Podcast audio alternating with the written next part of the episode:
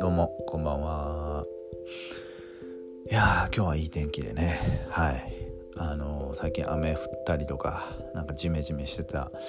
なんか梅雨入りなのか梅雨梅雨じゃないのかようわからん天気でしたけども今日はすごく晴れてよかったですね。まああのつい先日のねあの星野源による、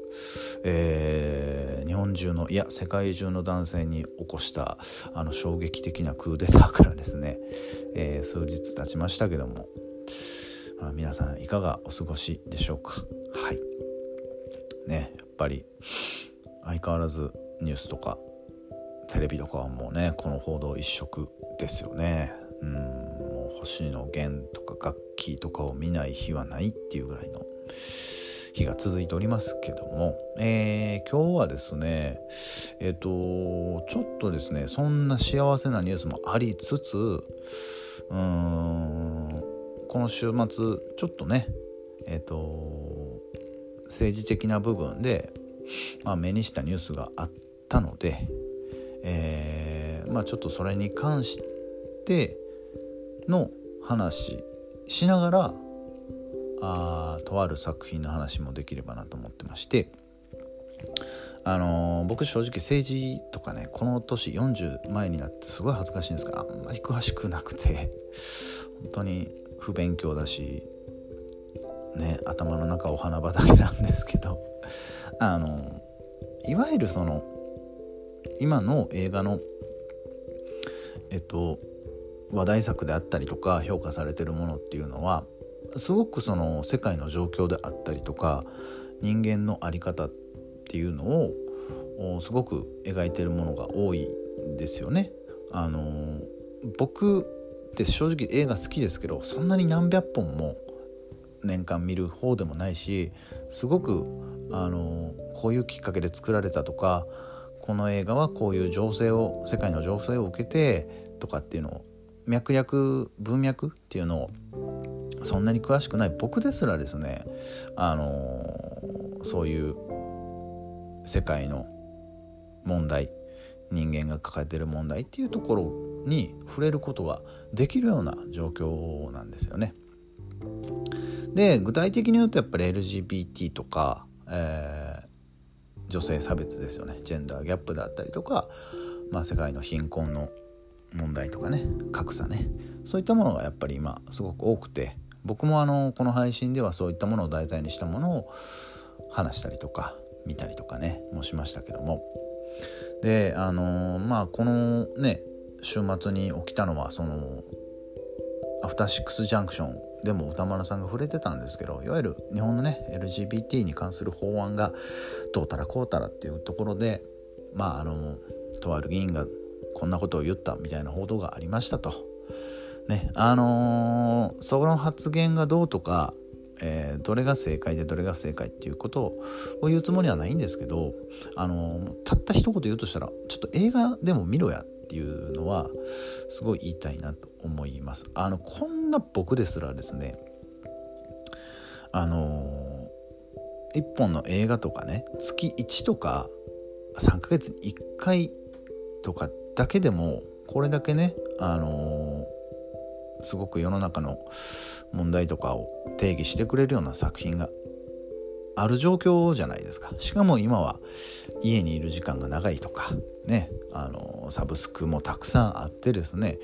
えー、っとそういったものに触れるチャンスっていうのはすごく多い中でですよ。あの必ず機会はあると思うんですよね。いくらお忙しいとはいえですね。であのー、正直僕は勉強とかも苦手やしね。政治的なあ情報とかも嫌いやし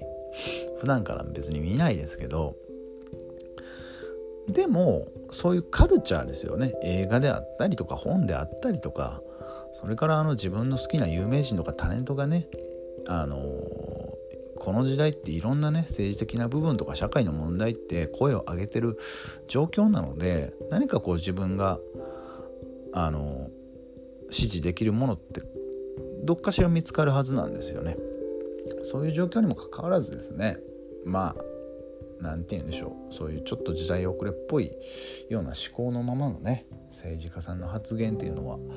すごく残念だなと思います。はい。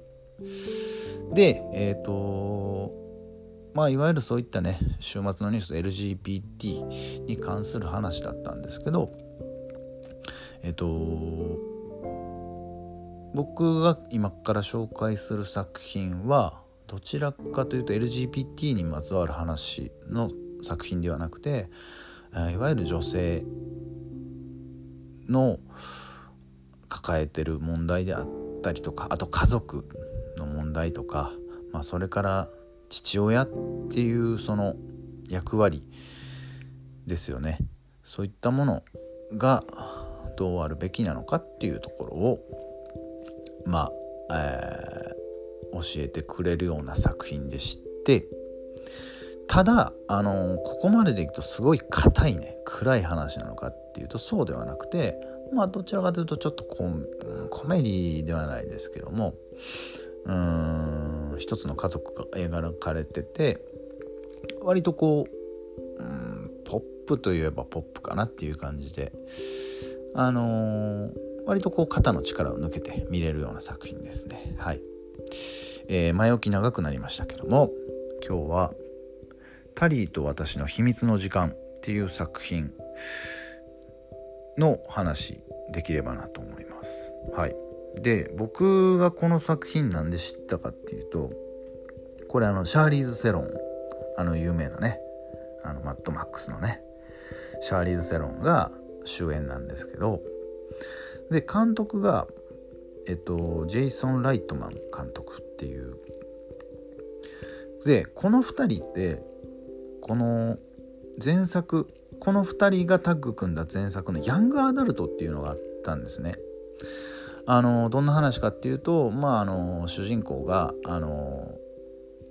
その地元のね昔好きだった元彼からこう無作為にねとりあえずこうチェーンメール的な感じで子供が生まれましたみたいなパーティーするんで来てくださいみたいなのメールが来たんでそれきっかけにねまあこう、復縁でもしたろかいみたいなちょっとからかうような気持ちでねその地元に戻ってまあああだこうだあるっていうような話だったんですけど僕はその作品がすごく好きだったので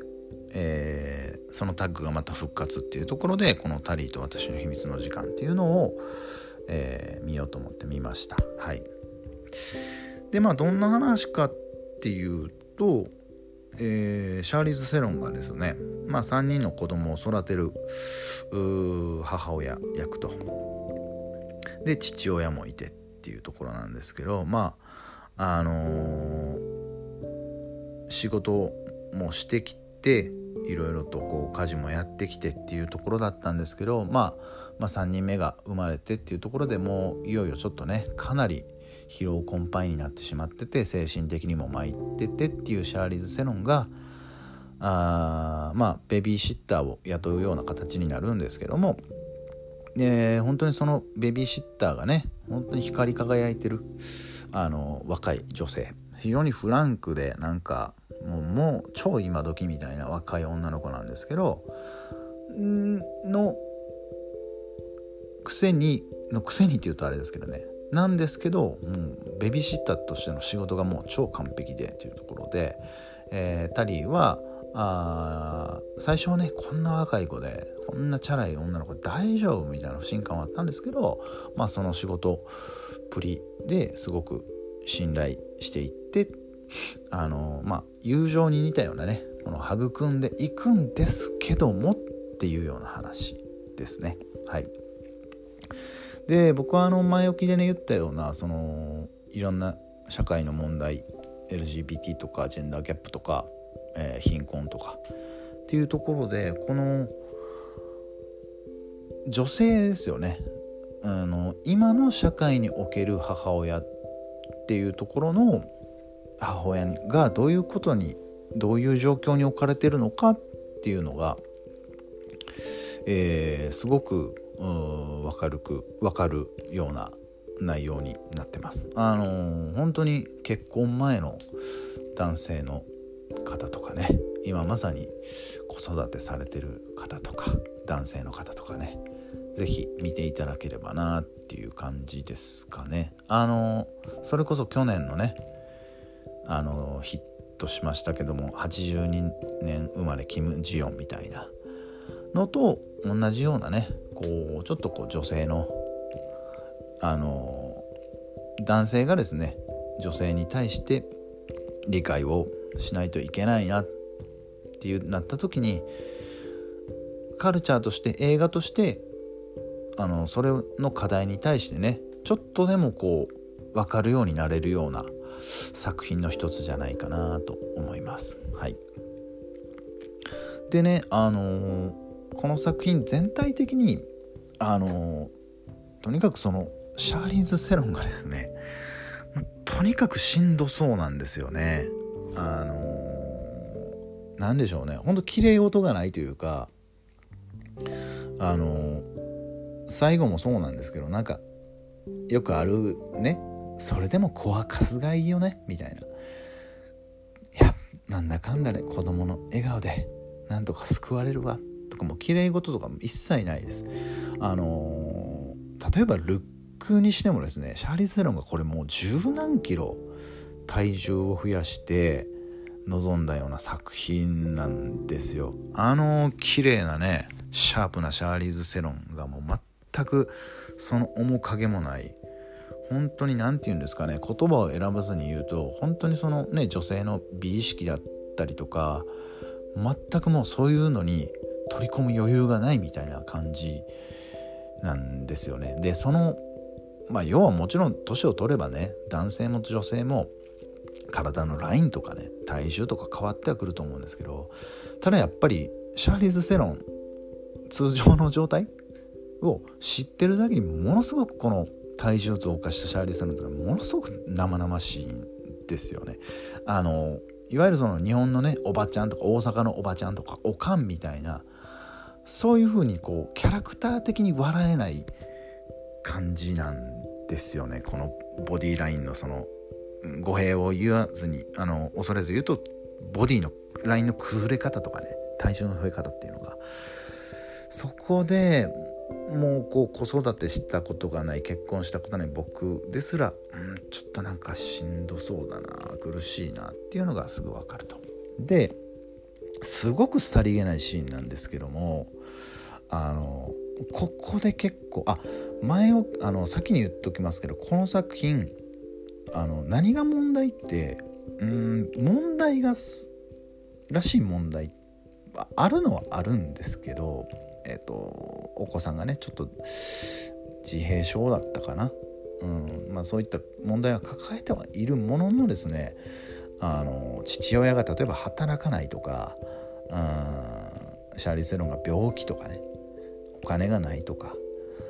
あの決定的にものすごくかわいそうな家庭何か必ずその分かりやすい問題がある家庭として描かれてないところが、まあ、82年生まれキム・ジヨンもそうですけどもそこもリアリティとしてあるしあのリアリティラインがすごくしっかりしてる。あの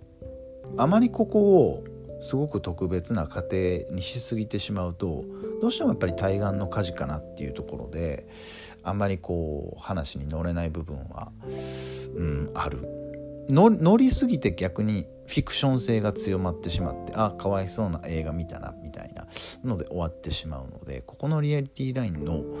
あのバランスがすごく良かったです。でさっき言ったところのちょっとないシーンで僕かなりしんどかったんですけどあのー、実は一番覚えてるシーンなんですけどまあその3人の子供を抱えて、まあ、奮闘してるわけですよね。子供を迎えに行ったりとかうん送り迎えだけでも大変だなっていうのもこれも分かりますしでその自閉症のね子があのスーパー着いたりとかしてもここの駐車場の場所嫌とかあそこがいつも端っこやのにいつも端っこやのにってもまあ暴れ出すんですよ。で車もね満車でもやっとそこで開いたと。駐車場がね子供がこうわーって言わないようなとこ開いた。はあこれでやっと一息つけると。であの、まあ、カフェみたいなとこ行ってですね注文何しますかみたいな言われてあのねこれ親切心で言うところがものすごく逆にしんどいんですけどこうシャーリーズ・セロンがまああの妊婦さんなんですよその時ね。えっと3人目が生まれそうな感じなんですね。もうすごくお腹も大きい状態でと。でもとにかく一息つきたいと。本当本当に命からがらですよねある意味ね。であのもうとりあえず何か飲もうと。カフェで。で、えーと、頼もうとした時に横の方でおばちゃんがねあのその商品カフェイン入ってるからあんまお子さんによくないよみたいな。親切心で言うんですけどもうそこは飲みたいもの飲ましてよって話じゃないですか。その前にねこうさっき言ったようなダウン症の子がもう暴れて暴れてもうやっと一息つけるってなったところ僕ら見てますからでもそのおばちゃんは別に知らないわけですよね。親切心で言ってるんですよ。妊婦さんにはこの飲み物の方がいいよって言ってるんですけどでももう飲みたいんですよそれをねシャリゼロンは。で店員さんも「えどどうします?」って言われて「いやもうこっちでいいです」みたいなほんならそのおばちゃんが「うまっ!」みたいな「え妊婦やのに?」みたいな顔するんですよ。はあしんどともうそのシーンって別にねストーリーでものすごい重要じゃないんですけどそこしか出てこないんですけどはあそうなのかと妊婦さんとか女性のねそういうお子さん抱えてる人ってこういう苦労があった上にこんなね世間の目にさらされてるのかと。しかもそれが嫌がらせではなく親切心でこんなことやられるのかっていうもう結構それだけで冒頭まだ冒頭なんですよ。なのにもうなんかクタクタなんですよね見るこっちがね。これ本当に大げさじゃなくてそれぐらいあのさっき言ったルックとあのすごくさりげないシーンであのもう結構つかまれるわけですよね。なのでもうあのここから自分がね本当にそのシャーリーズ・セロになったような感じであの見れると。でえっ、ー、とまあそこからねあのこう家族のね勧めもあってベビーシッターを雇うんですけどでそっからのベビーシッターとどうなっていくのか、まあ、信頼性を築いてでとある事件が起きるんですけど実はっていうところが、まあ、一応このお話のかなりドラマチックというかですね抑揚のあるシーンにはなってくるんで、まあ、そこから先は是非見ていただきたいんですけども僕がまあ結構特徴的にねあの描かれてるのがさっき言ったようにあんまりその問題はないんですけど父あの旦那さんも優しいのは優しいんですけどまあ参加してないんですよねやっぱ育児にね。で育児に参加してないっていうのもあるんですけどとあるアイテムを使ってですねこの父親が夫がこの家族子育てにおいてどういう向き合い方をしてるのかっていうのがとあるアイテムを使ってすごくあの説明台詞じゃなくて特別こう悪い父親として描いてないバランスで描かれてるんですけどそれがねヘッドホンなんですよ。あのこのヘッドホンイヤホンとかっていうのはえっと最初に出てくる最初からこう出てくるそのアイテムの意味合いとまあとある事件があった後のこのイヤホンヘッドホンの使われ方っていうのは全く真逆の使われ方をしてるんですよね。それもすごくあの注目していただければなと思うんですけど、まあ、つまり最初のイヤホンヘッドフォンまあこれゲームをしてるんですけど要はですねあの父親としては音がねうるさくないようにっていう配慮のつもりなんですけどではなくて要は遮断してるわけなんですよね。えーと、ヘッドホンをすることによってあのその家庭内でまあ、シャーリーズ・セロンが子育てをいろいろこうやってて子供にあの母乳を与えたりとかいろいろやってる世界から要はもう自分は関係ないよってことをシャットアウトしてるっていうような意味合いでのあのメタファーとしてこのヘッドフォンっていうのは使われてるんですけどもじゃあそれが、えー、ラストどういうふうに使われてるのかっていうところも注目いただければなと思います。というところで、えーと、非常に僕も思い出に残る作品なので、まあ、まとめますけども、まあ、こういう何かね、あのー、貧困であったりとかジェンダーギャップとか LGBTQ とか、あのー、なかなか自分では理解しづらい分かりづらいあのことがあった時にこういう映画とか自分の好きなそのカルチャーから学ぶことっていうのは本当にたくさんあると思うので是非是非いろんな方に見ていただければなと思います。はいというところで今日は以上になります。ご視聴ありがとうございました。